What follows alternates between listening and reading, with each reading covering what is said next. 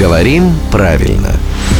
Здравствуйте, Володя. Доброе утро. Не знаю, как вы, а я почему-то часто слышу такие слова, как «нежели» и «чем» рядом. С ним проще согласиться, нежели чем переубедить. Там, по-моему, лишнее слово одно из этих двух. Потому что э, с ним проще согласиться, чем переубедить, или с ним проще согласиться, нежели переубедить. Вы совершенно правы, и нас действительно нередко подводит попытка сказать красиво.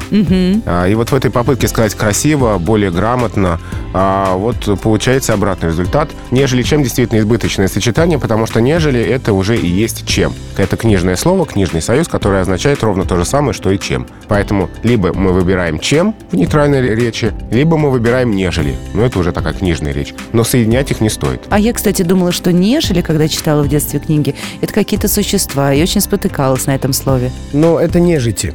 А нежели это другое. А Вон, если не веришь, спроси у главного редактора «Грамотру» Владимира Пахомова. Рубрика «Говорим правильно» слушайте каждое буднее утро в 7.50, 8.50 и в 9.50.